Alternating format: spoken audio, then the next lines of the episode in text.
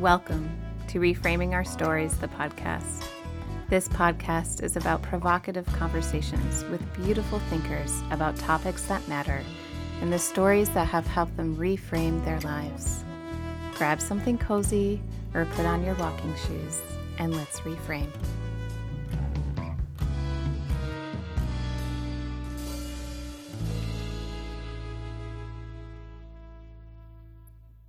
If you have been listening to my podcast, you know that religion and faith are important to me. I look to seek what feels true to me, and most of how I operate in this life is through the lens of my faith. I deeply appreciate others who do the same. I like to see how people interact with their understanding of God in a way that brings forth care and reduces harm. This is why, when I stumbled upon David Hayward's comics, more commonly known as the Naked Pastor, it brought me great joy. Since I am friends with many people in ministry, my news feed would highlight a lot of his work. It wasn't until I got Instagram where I spent time looking more closely at his work and learning more of his story. David is a pastor turned artist. He paints, draws, and thinks about what it takes to be free to be ourselves. David invites those who need to deconstruct their faith lives to do so alongside of him through his art and other forms of expression. David's name of the naked pastor stems from seeking the naked truth. And this, as I said before, is why I am drawn to his form of ministry. David, thank you so much for joining me today. Thank you. I'm glad to be here, Kara.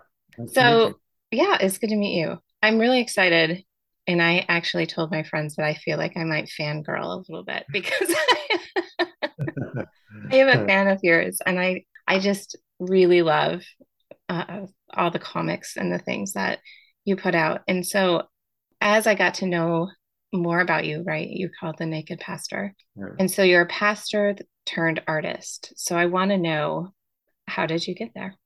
Yeah. Uh, well, pastor turned artist. You know, I've always been an artist. Right. I was going to say, I'm like, uh, this kind of always lives and, within you. yeah.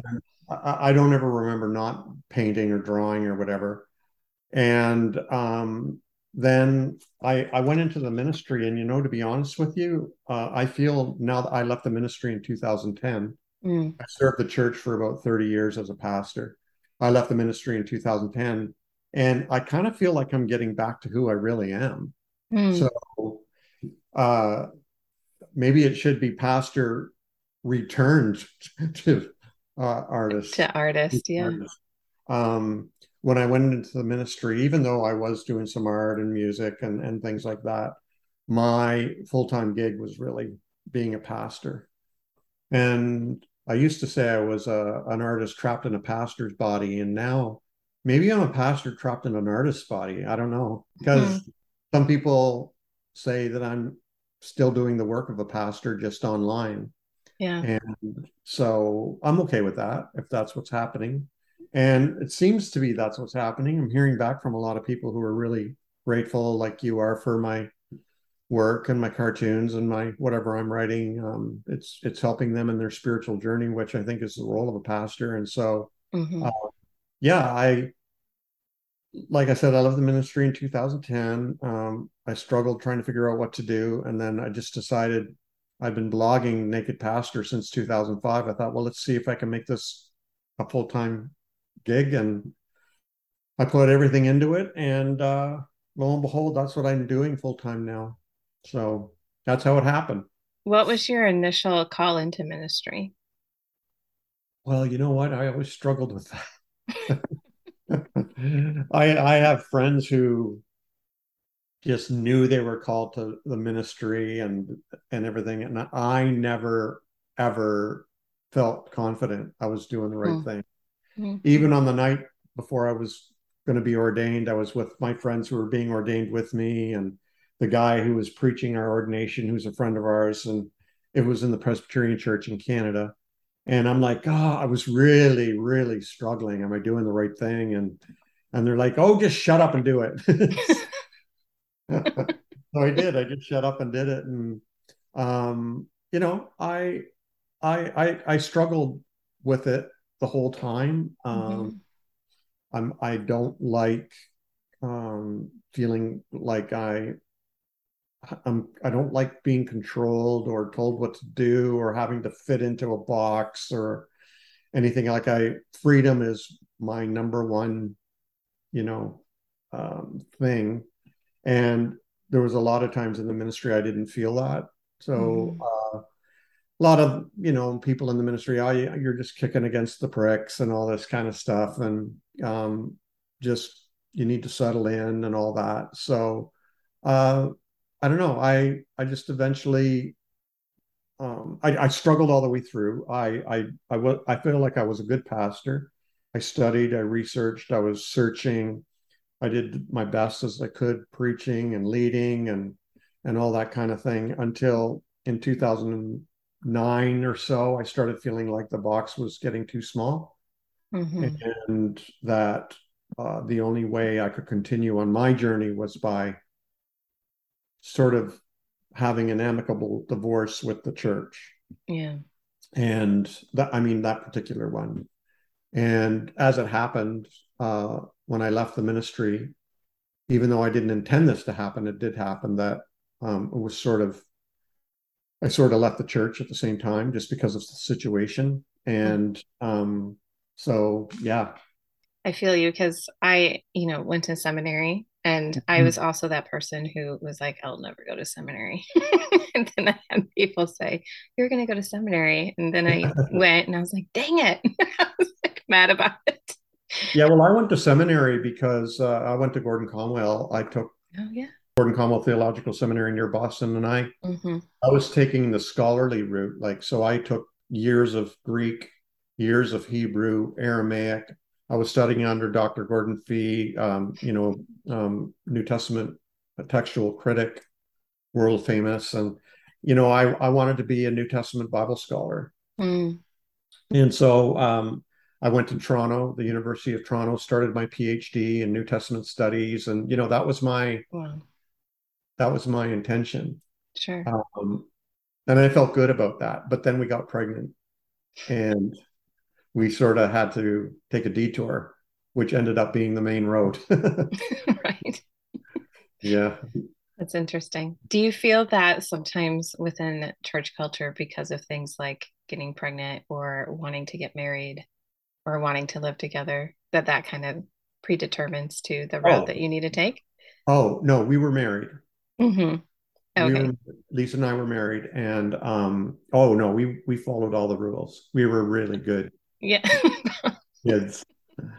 I mean, we went in a, we met in a Pentecostal Bible college. Oh, and, okay. Um, uh, down in Springfield, Missouri, uh, which is Pentecostal Central. Mm-hmm. And, uh, you know, we fell in love and um, got married two days after I graduated mm. um, down in Alabama. And that's where she's from. And um, you know, we we just fell madly in love, and you know, we were on this. We went to Gordon Conwell, and then um, to the University of Toronto, and and then we'd been trying to get pregnant for seven years, and couldn't. We were going through all kinds of tests and procedures and everything, and and um, and then something happened. That's great. pregnant, and we were suddenly forced to make a decision and that didn't include continuing in my PhD. Oh, so mm-hmm. uh, I was offered uh, a route that I could be in full time ministry within a year, and uh, I that's the route I took. Ended up at McGill University, and then we um, went into the ministry, and I, that's when I started serving as a full time pastor for all those years after that. Wow. But no, we we uh, you know I just did a cartoon the other day. Um, where I, I sort of do these Google Translate where um, yes. I've been seeing those lately. I like them. Christianese to English. Mm-hmm, mm-hmm. so the Christianese, one of them I just did last week. It was madly popular. Was the Christianese says, "We didn't have sex until we were married," mm-hmm, and then mm-hmm. the English translation of that is, "We did everything else but intercourse." Exactly. so exactly. Yeah. Which is a lot of what happens, right? As we as oh, we know. Man. Yeah. Yeah. Yeah. We were at Pentecostal Bible College where they still had the six inch rule where you had to stay six inches away from a woman. And um so the, no, no public display of affection, PDA. Really? Mm. No public display of affection. And I had tons of friends, uh, well, not tons, but I had a, a, lot of friends got kicked out for confessing that they masturbated or um, that they confessed that they were parking and, you know, heavy petting or whatever. And they were kicked out of school and all that kind of stuff. So it was, oh it was an interesting ride. I would think so. That's mm-hmm. like a, leave room for the Holy Spirit kind of thing, right? With like what? the space, with the, the where they put leave room for the Holy Spirit. Yeah. I mm-hmm. always, you know, as someone who studies uh religion and things, I'm mm-hmm. and now being a sex educator, I'm like, man, what is that teaching people about intimacy? Right? Mm-hmm. Of like these rules of you can't get close, you can't get close to people, you can't connect. Yeah. Whereas like this is the opposite, I feel, of what Jesus wanted in terms of like connecting and being yeah forming relationship and being intimate. It's know? interesting. I have a lot of friends and acquaintances who've come out of what they call the purity culture, which right. um, they were taught and raised that there should be no physical displays of affection or no connecting, no touching, no kissing. Even I I know people who never kissed until they were married. Wow and um, or held hands, you know, and um, and I don't know. Lisa and I, um, Lisa's my wife, by the way. Uh, we seemed to not be hung up about that, mm. um, and we found ways of enjoying ourselves. And um, I mean, I'm glad we weren't caught, but uh, you know, we we've always had a pretty alive, um, passionate relationship, mm-hmm.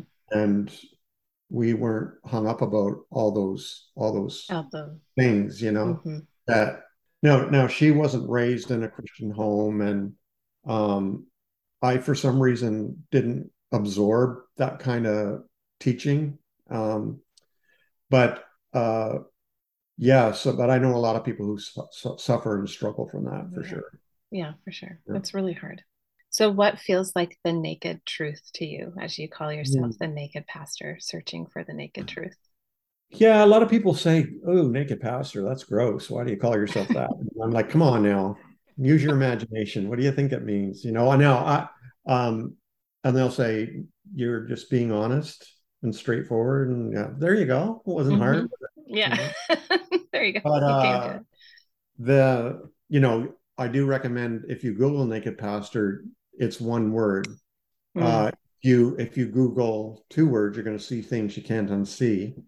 I've tried it, mm. and uh, yeah, naked pastor. Not, yeah. And I I I started using that word back when the naked chef and the naked archaeologist and the naked truth and all that was popular. Mm-hmm. They've since all changed their names, but I I didn't.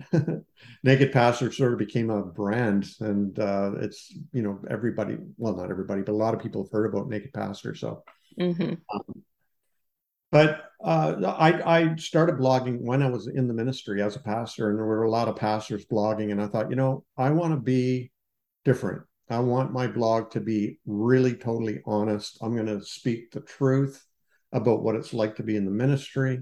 Mm. I'm not going to just talk about the wonderful worship music and the great offerings and the crowds and the baptisms and the you know wonderful fellowship and potlucks and donuts and coffee all that stuff i wanted to talk about the conflict my own personal fears and doubts and struggles you know, losing members, the fights, the mm. struggling with meeting the bills as a church, you know, all that stuff. So I, I, wanted to sort of throw back the curtain, let people see. So that's why I called it the Naked Pastor. And it was just sort of me being vulnerable and open and honest. And then when I left the ministry, I struggled with whether or not I should keep the name. But then people convinced me to because I still kind of am a virtual pastoral presence, I suppose. And I'm still as honest as I can be. So I, I decided to stick with the naked pastor. How so did the naked truth for me is being authentic, being my true authentic self. And that's what I try to encourage others to do.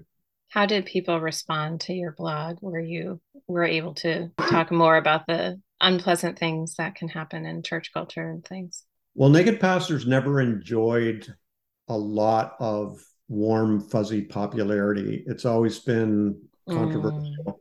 Mm. Mm. So, you know, even starting with the name Naked Pastor and then me sort of revealing company secrets. Right. Kind of being a whistleblower on the ministry and on the church because mm-hmm. I wasn't inside. Mm-hmm. Um, and a lot of people were like, I can't believe you're criticizing the church, the very hand that feeds you, you know. And then right. when I did leave the church and continued critiquing the church, they're like, I can't believe you're critiquing the church when you don't have anything to do with it. Like mind your own business. So there was no mm. win. There's no winning, right? Sure, exactly. um, I just believe in uh, people should be allowed to pursue their own authentic personal selves and um, that the church should be one of the safest places for that to happen. Unfortunately, it's not. Yeah. Mm-hmm. I agree. That's one of the things too where I talk about I think churches have to start learning how to talk about sexuality or acknowledging it without always damning everyone around it because in my opinion we're sexual and spiritual creatures and right. going into a church space constantly feeling like anything I'm doing is bad or right. not okay, we are losing the ability to have, I think, true intimacy and connection with the creator because we're constantly sitting there like, yeah, I'm not worthy of such, or I am not okay. And right. I, I don't think we minister to the full person, right? When we're not engaging all of that. Mm-hmm. Yeah. Um, the, the church's ability to provide safe space for people to be their authentic self takes a lot of courage. Hmm. Um, it's like with your children. Um, if you have children, when you say, you can be totally honest with me, I'm not going to judge you. You're, I'm going to be your safe person. Mm-hmm. And you can, you need to know that I'm here for you no matter what you have to tell me. Mm-hmm. And uh, Lisa and I made that decision early with our kids that we prefer to maintain a relationship and not be right all the time. Right. So, and as a result, our kids are now all in their 30s and we have a great relationship with them. And um, it's wonderful. So we did the right thing. And I think if churches did, but that's scary, right? Because you're going to hear things you don't want to hear. There's going to be TMI all the time, too much mm. information all the time. Mm-hmm. Um, and they're going to have a value system that's different than yours. You know, it's kind of like when um, you, have you heard of Esther Perel? Oh yeah. So when she came on the scene, mm-hmm. she was saying some pretty radical things about sexuality, mm-hmm. um, serial monogamy, you know, and things like that. And um, you know, that's pretty radical stuff, even outside of the church in the secular world. It, you know, it was pretty. She was really, really super honest. Right right and and sometimes it's like uncomfortable watching her listening to her reading the, her books you know um, mm-hmm. like uh, for example uh, mating in captivity or whatever which is There's a great book controversial things in there but mm-hmm. you know, i feel that the church could grapple with those issues uh, mm-hmm. and, and be that safe space where we could talk about sexuality honestly right um, i think we'd see less people running away from the church I agree.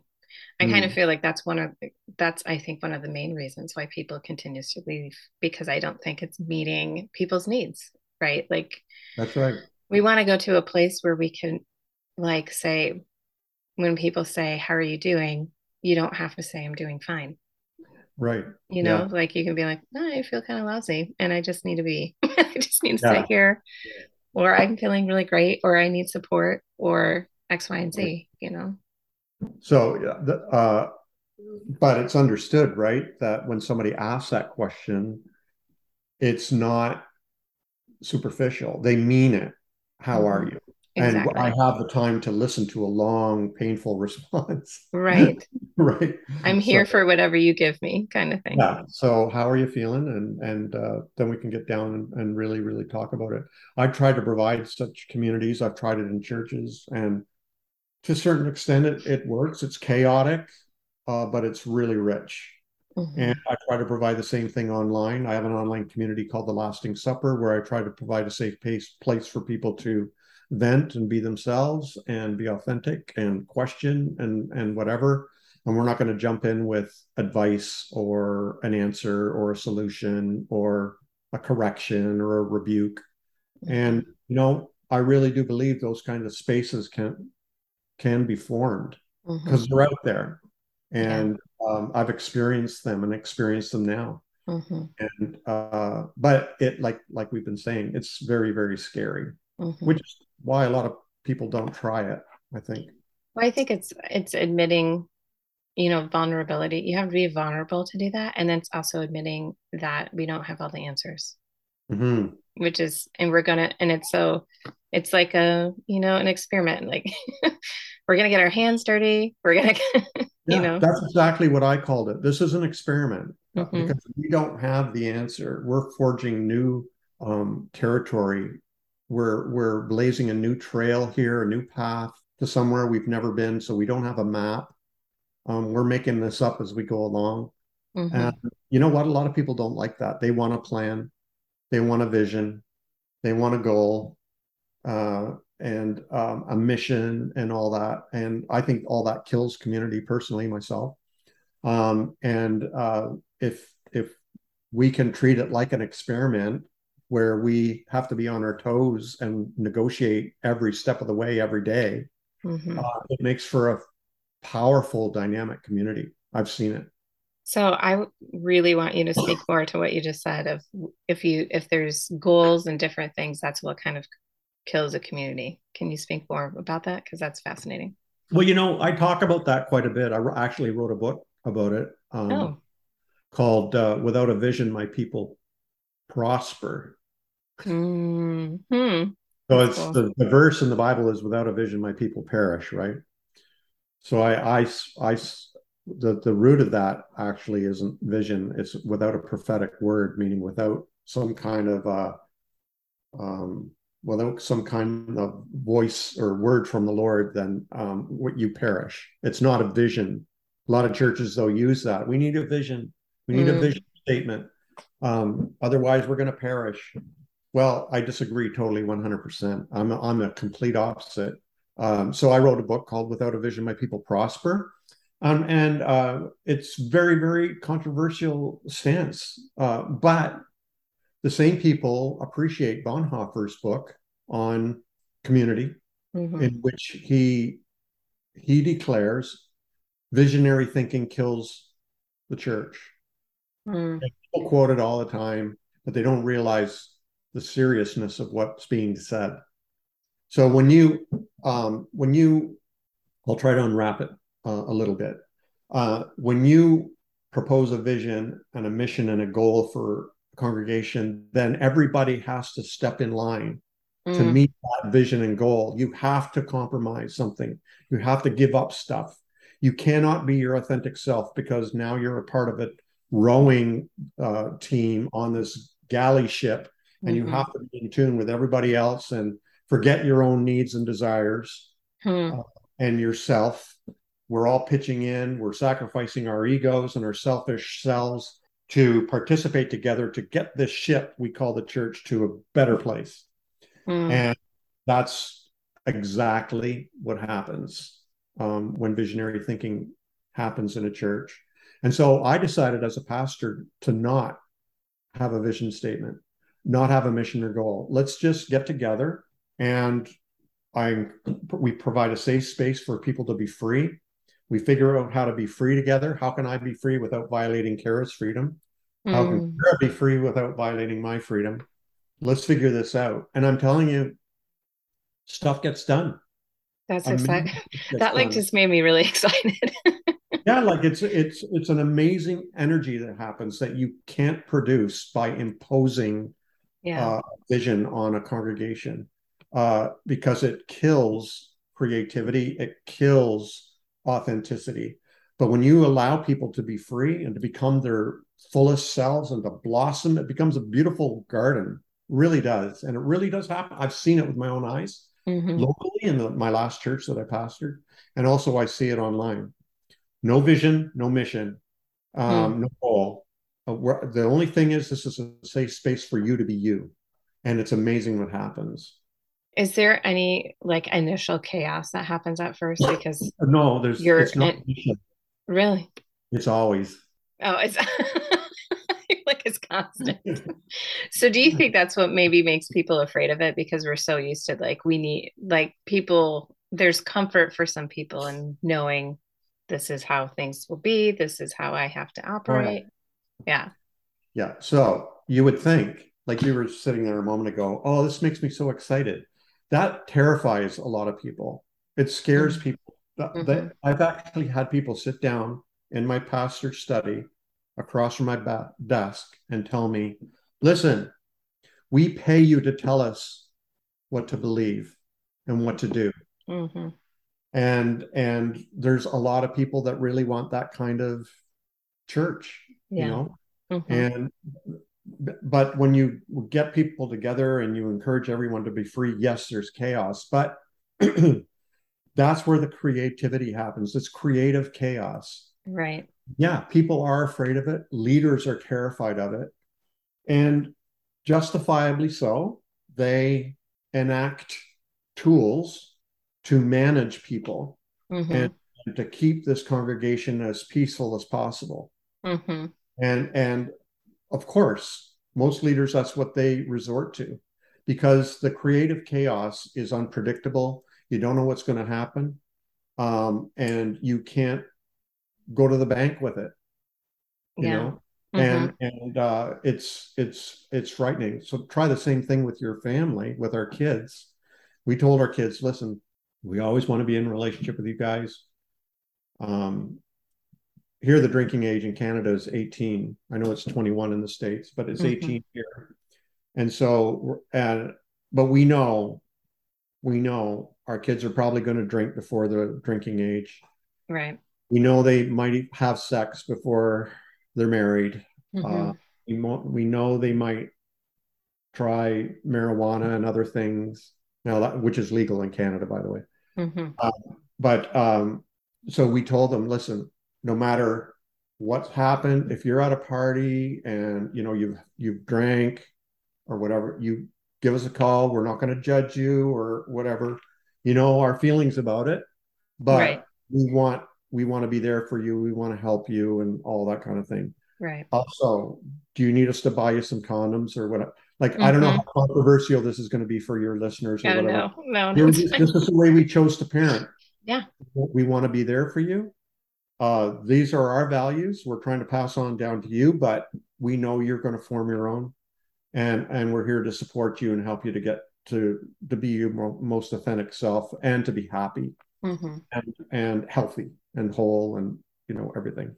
We even told our kids listen we have no doubt that at some point you're going to need to go to counseling and talk about your parents and we'll pay for it so you know everything like that that kind of honesty in a family mm-hmm. it's, it's, really rich um, yeah. and i think it does provide a really safe culture for your kids to grow up and become really healthy humans but it's frightening mm-hmm. most of the parents we know uh, find it easier to establish rules. Yeah. And um, there's just a different dynamic happens there. Yeah. And a different relationship with your kids.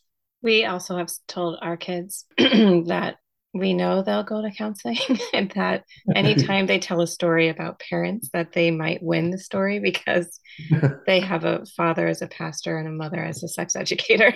I was like, that just like blows stuff out of the water. Yeah. Yeah. I was like, sure. there's going to be lots of therapy. We know this already. yeah. But yeah, for sure. That's good. You kind of you spoke to this a little bit, but I just wanted to emphasize it a little bit more. Mm-hmm. You, a lot of your comics involve sexuality and the themes around sexuality. and um, orientation and different things like that. Mm-hmm. So, why do you believe that is important and part of the truth to highlight the way that you do in your comics? Mm-hmm. Well, it really the the root of it is my personal drive, my most passionate drive, I think, is my own personal freedom. And ever since I remember, it was seldom encouraged. It was often um, challenged or suppressed or rebuked or whatever. And I'm I now live in a way that uh, I'm I feel very free and I'm feel like I'm my most authentic self. And at this point, and I don't have a boss. I don't have uh, people around me that have the authority to demand things uh, from me and so on. So my own personal freedom to be my authentic self, that's my number one thing, I think, for me. Mm-hmm. So as a result, that's my number one wish for others is, to, have the freedom to be their their um, authentic self. If they're gay or straight or trans or asexual or polyamorous or what I don't care. Mm-hmm. Just don't hurt anybody. Right. and right. yeah, and be safe. And you know, this obsession, like one of my cartoons is um where a, a guy and a girl are sitting down at a table, and the guy says, I don't know what the problem is, but ever since I became an evangelical, I just can't stop obsessing about people's genitals. And it's really true. It's true. People like I don't understand the obsession with um and and and and with the this uh incessant need to control other people's lives and tell them how they should be like it's this completely binary black yeah. and world yeah uh, wrong or right holy or or evil or whatever i don't care like seriously mm-hmm. i don't care if you're gay or trans or straight or what that, that's to me is you know it's important but i i don't care mm-hmm. so i don't understand people who care so much about that like yeah. i just i don't get it and um so that's that really is what it's about for me is for everybody have that freedom to be their authentic self mm-hmm. why should i enjoy that and not somebody else exactly oh, yeah exactly I feel like the suppression so much of like the sexuality or the conversations around mm-hmm. our bodies then becomes the obsession, you know, of yeah. people. Yeah. And it's just, it's fascinating. Like you said, uh, like uh, what's happening in the States now with, uh, you know, um, banning uh, trans people going after their parents. Um, it's so upsetting. Don't, don't say gay. Well, uh, they're we're they're not. The there's abortion whole thing. Roe there's so much that I can't like. This whole entire sex education world is being like threatened and is being oh, yeah. and like sex educators mm. like myself, we've gotten hate mail. Mm-hmm. They're like telling us that we are groomers, which is far from the truth, right? Like I tell people the one of the main reasons I went into this uh, profession is to end the cycle around sexual molestation and mm-hmm. things mm-hmm. like that and to and to help um, educate people so that a they have a good life and a better life and like you're talking about like it, it makes me really upset to see the way that i feel as a christian jesus's ministry which was reaching out to so many people that society i felt pushed away mm-hmm. um, and just to be with and care for and uh, include. And I feel like so much of what Christianity has become in the Western civilized culture has been anything but that and has been pushing people away mm-hmm. and not looking at how to reduce harm and how to care and how to love. Mm-hmm. And then the obsession, like you talked about with genitals, it's just like, huh. what? And now there was something where a judge signed off on saying that taking medication PrEP for HIV is against religious freedom. yeah, there was a company who wanted it removed from their insurance, health insurance policy that uh, any of their employees could be covered for HIV medication. Yeah. That it was against their religious beliefs. And they just said, sure, okay, yep. Yeah. Which also, at the same token, I'm like, well, anyone gets HIV. like any person can get HIV. Like yeah. this is why we have yeah. these drugs available. So yeah, I mean, when we go on vacation, we're warned about you know what kind of water you drink because of HIV. So I, you know, it's uh, it's it's weird how it's becoming so sort of uh, the you know Christian Taliban. Mm-hmm. Scary. Yeah. Mm-hmm. Oh. And the ignorance too. I mean, yeah. I, sometimes I'll be there and I'll be catching up on Twitter on the news or whatever, and I'll just be like, "Oh my," I'll just shake my head. And Lisa's like, "What?" I said, "This senator actually believes that a woman's stomach's connected to her uterus, like the, that something can go from her stomach to her uterus, and uh, like like they just don't just basic female anatomy." you know, and these are the people making laws. I know. I really want to give like a, a comprehensive sex education class, like I do to fifth and sixth graders, to the people in Congress, and mm-hmm. say stuff like, if you learned one thing from here, then let's have a conversation of how actually important this really is and how our lives would have been different. Yeah. Like that's something I dream about doing of just saying, you know, because I also make my lessons really fun and engaging and oh, yeah. we play games and things like this. So I just feel like if they could go through a class and and just sit there and be like, tell me what you've learned. Like how has your life changed just from this one moment of learning about our anatomy and what it does. Mm-hmm. Anyway. Yeah. So what I love also about your comics is that some of your comics are simple is- illustrations like you have like with the Google Translate and things right. that are like mm-hmm. pretty powerful. And it's mm. like they give us the right amount of detail to hit us in the gut and just be like, yes, you know, that's what I feel. Mm-hmm. So I multiple times looking at your comments because I go, yes. so I feel that. Mm-hmm. so what is the process for you with some of this and where mm. the stuff comes from and how you envisioned it? Mm-hmm.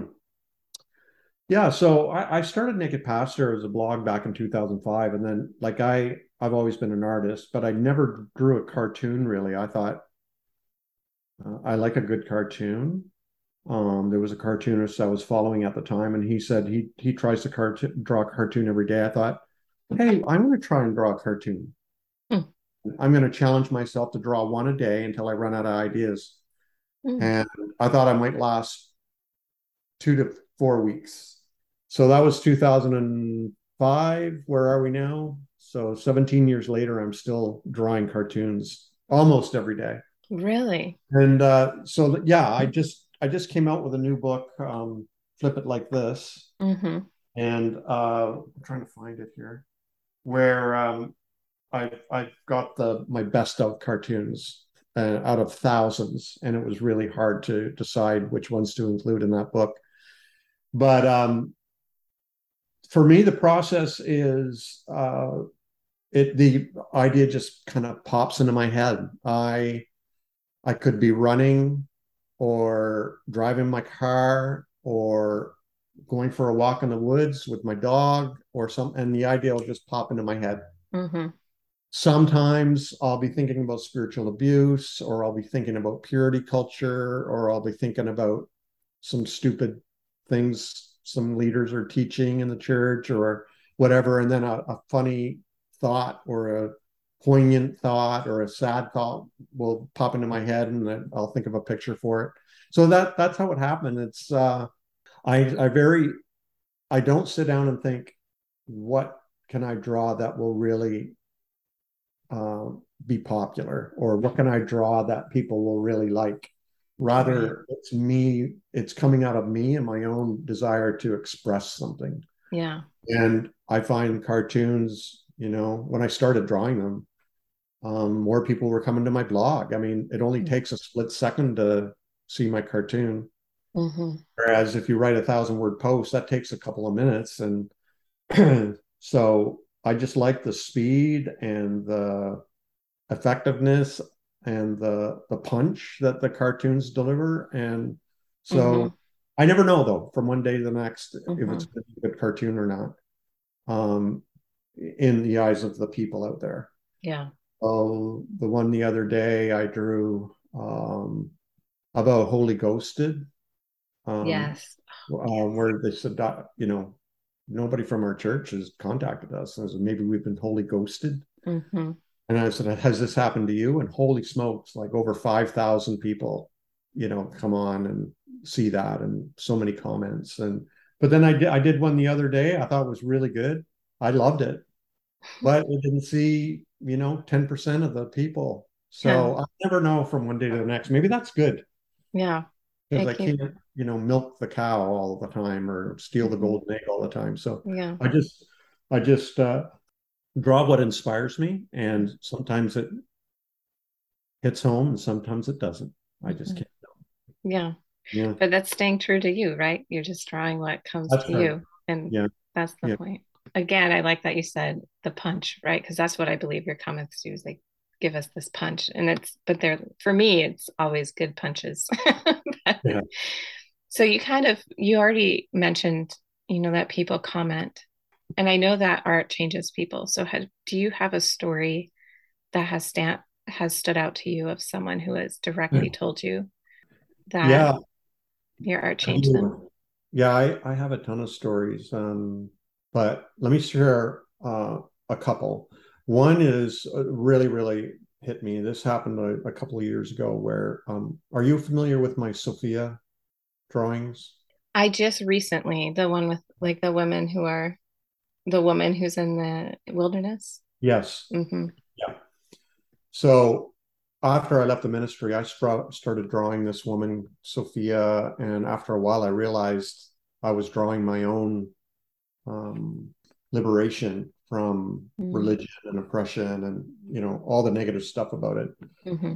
and it took a couple of years but eventually i had 59 drawings and i wrote a reflection for each one and turned it into a book the liberation of sophia and so basically it's my story from captivity in the ministry and in the church to my my freedom and mm-hmm. feeling like i'm finally free Hmm. I don't mean I don't mean religion and all that is a prison. I mean it was for me in the hmm. way I was living it. Anyway, I got a an email from a, a young woman who said that she had enrolled in college and all this. She was making her parents happy and all that, but she was totally not happy. And so she decided to quit college. She bought a tent and a sleeping bag and bought my book the liberation of Sophia, I grabbed her journal and just went out into the mountains for like a couple of months. Oh, wow. Read the book, wrote in her journal, and came out of the woods a different woman, like totally changed. And mm. she hmm. thanked for that book that changed her life. And stories like that I get all the time. And, um, you know, it's funny, the other stories uh, all can be put under one thing. And this is what I love about them because it shows that it's working where you when you say you're free to be your authentic self i don't want you to follow me. I don't want you to be like me or believe what i believe. I'm not your guru. I'm not your leader.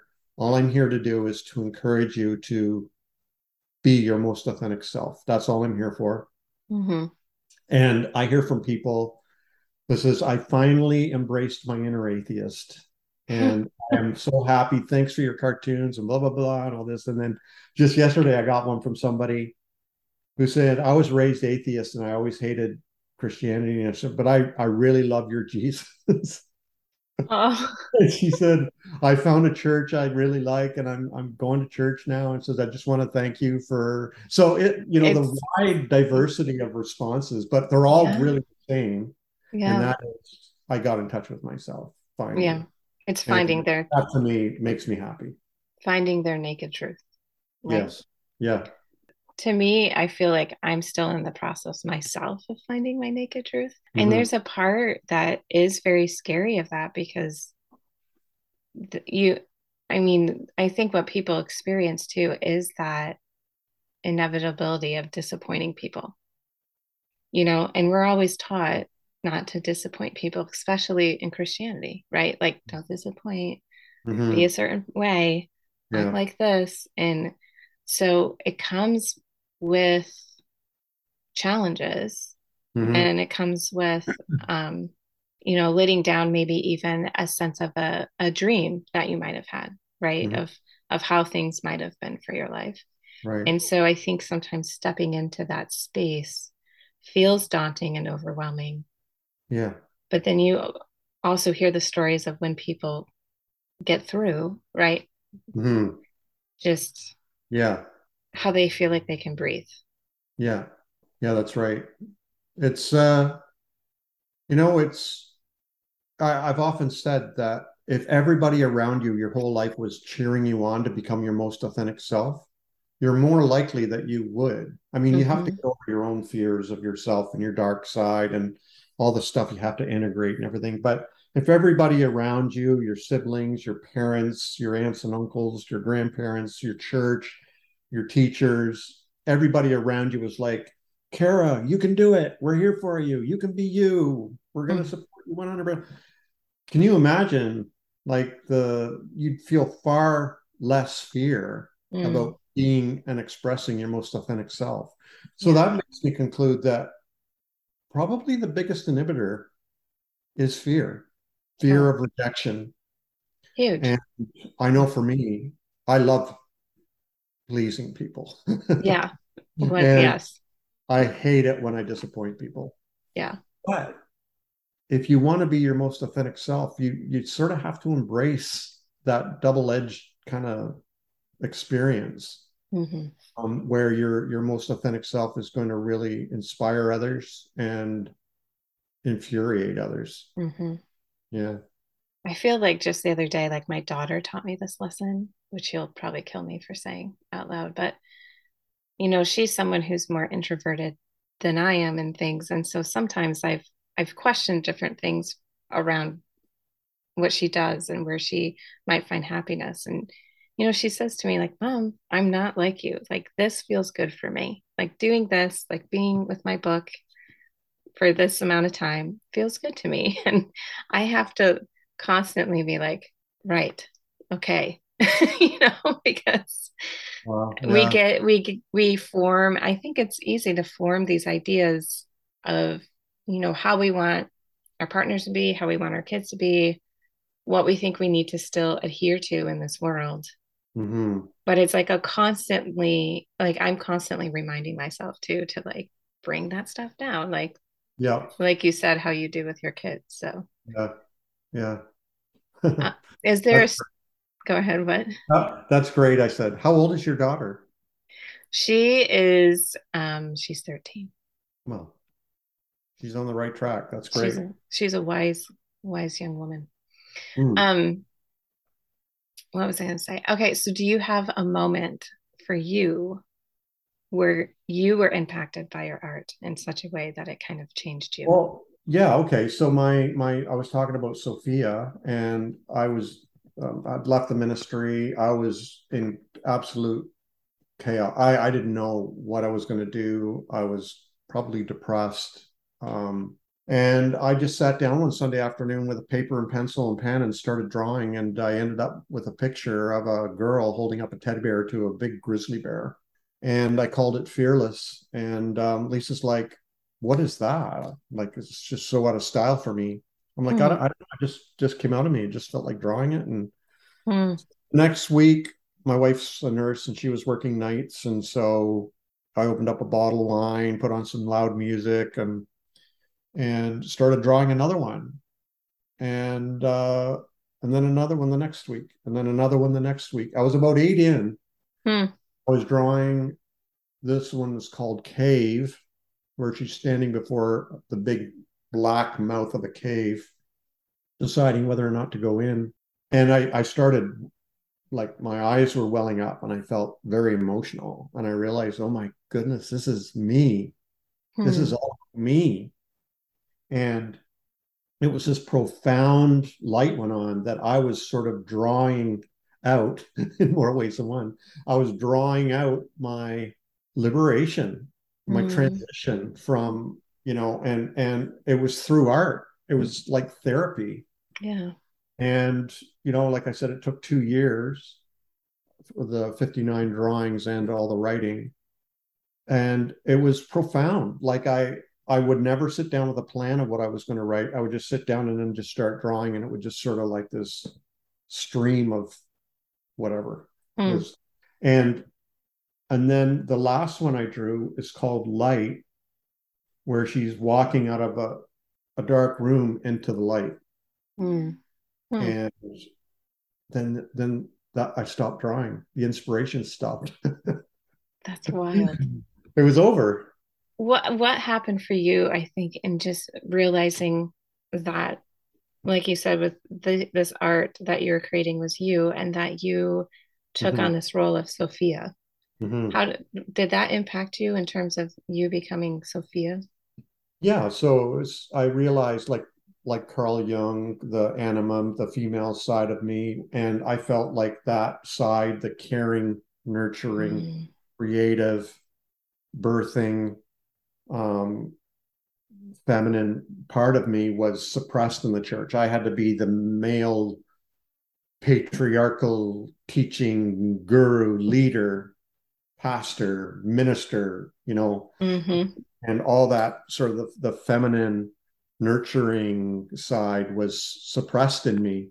And and um, I was therefore half a person. I wasn't my full self. And so me drawing the Sophia pictures was me letting the Sophia in me, which stand it's Greek for wisdom. Wisdom. Mm-hmm. Yeah. My own wisdom to emerge.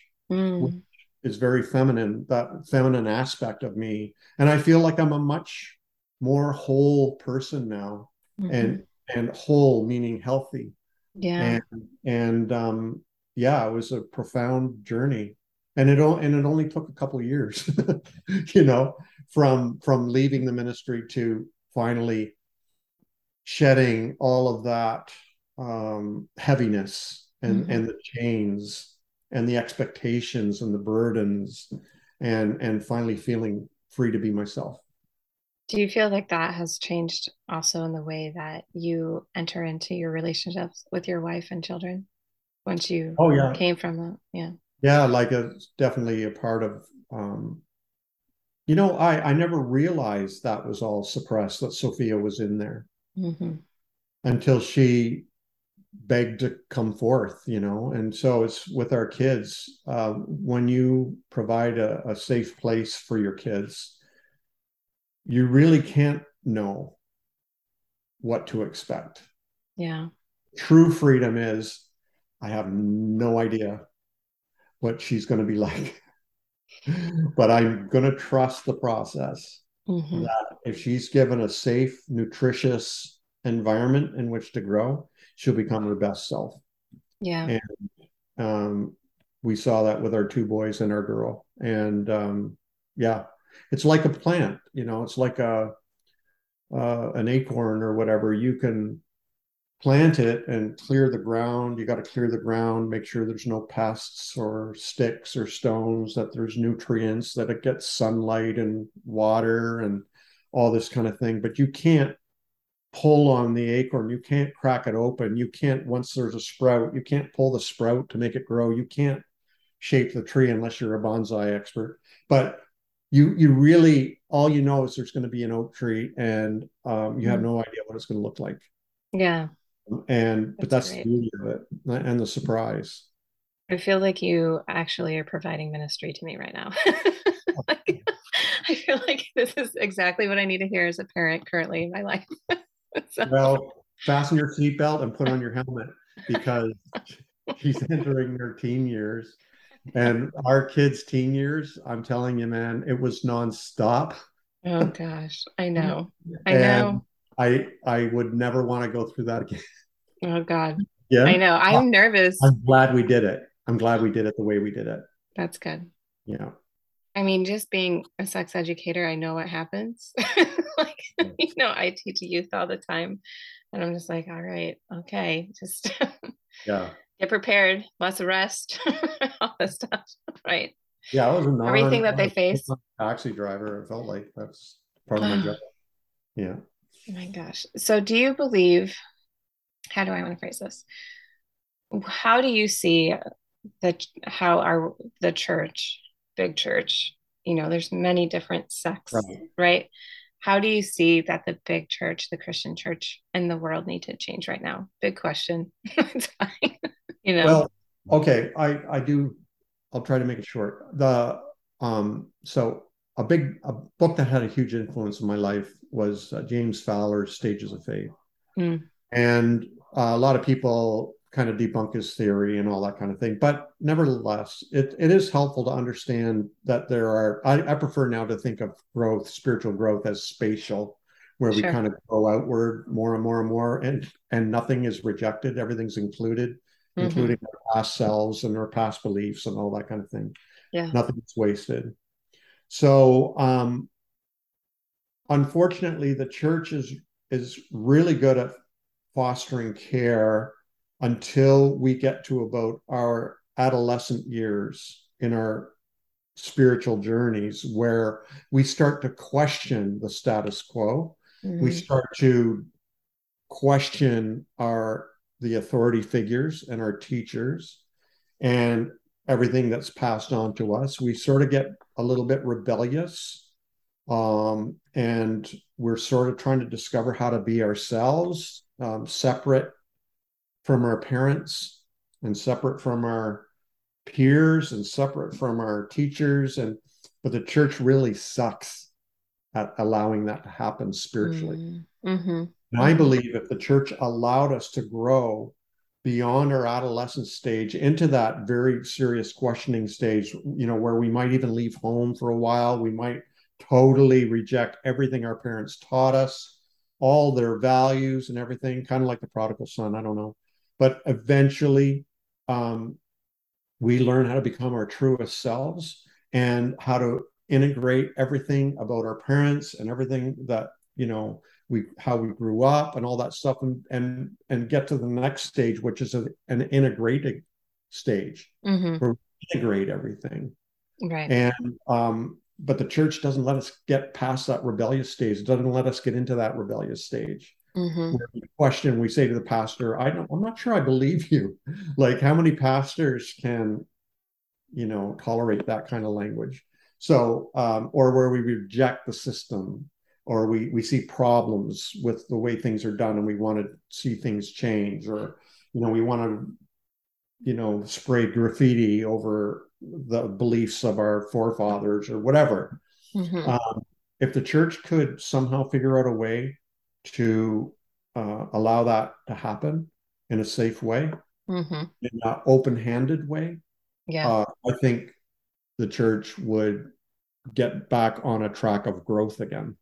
Yeah, isn't what is that one particular religion that has like a year? Is it the? Oh, that's the um, Quakers, where they they send you off to the into the world for a year, right? To taste the world what it's like. You you're usually expected to come back and saying i had enough of that and mm-hmm. you know. But some don't. Yeah. Back in line right. Yeah.